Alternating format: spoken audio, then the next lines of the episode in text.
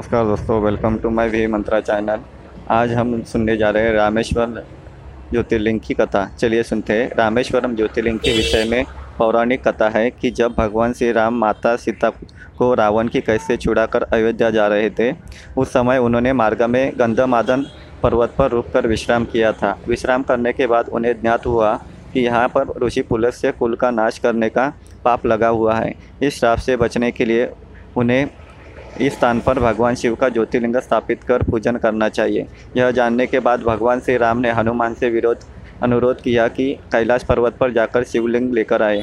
भगवान राम के आदेश पाकर हनुमान कैलाश पर्वत पर गए, परंतु उन्हें वहाँ भगवान शिव के दर्शन नहीं हो पाए। इस पर उन्होंने भगवान शिव का ध्यानपूर्वक जाप किया, जिसके बाद भगवान शिव ने प्रसन्न होकर उन्हें दर्शन दिए और हनुमान जी का उद्देश्य पूरा पूरा किया। इधर हनुमान जी को तप करने और भगवान शिव को प्रसन्न करने का कारण देरी हो गई और उधर भगवान राम और देवी सीता शिवलिंग की स्थापना का शुभ मुहूर्त के लिए प्रतीक्षा करते रहे।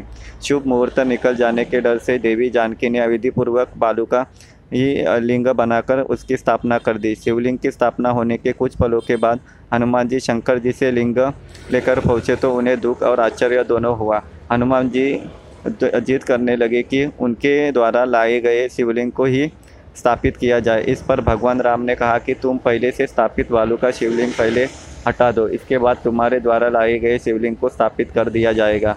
हनुमान जी ने अपने पूरे सामर्थ्य से शिवलिंग को हटाने का प्रयास किया, परंतु वे असफल रहे। बालू का शिवलिंग अपने स्थान से हिलने के स्थान पर हनुमान जी जी ही लहूलुहान हो गए। हनुमान जी की यह स्थिति देखकर माता सीता रोने लगी और हनुमान जी को भगवान राम ने समझाया कि शिवलिंग को उसके स्थान से हटाने का जो पाप तुमने किया, उसी के कारण उन्हें यह शारीरिक कष्ट झेलना पड़ा। अब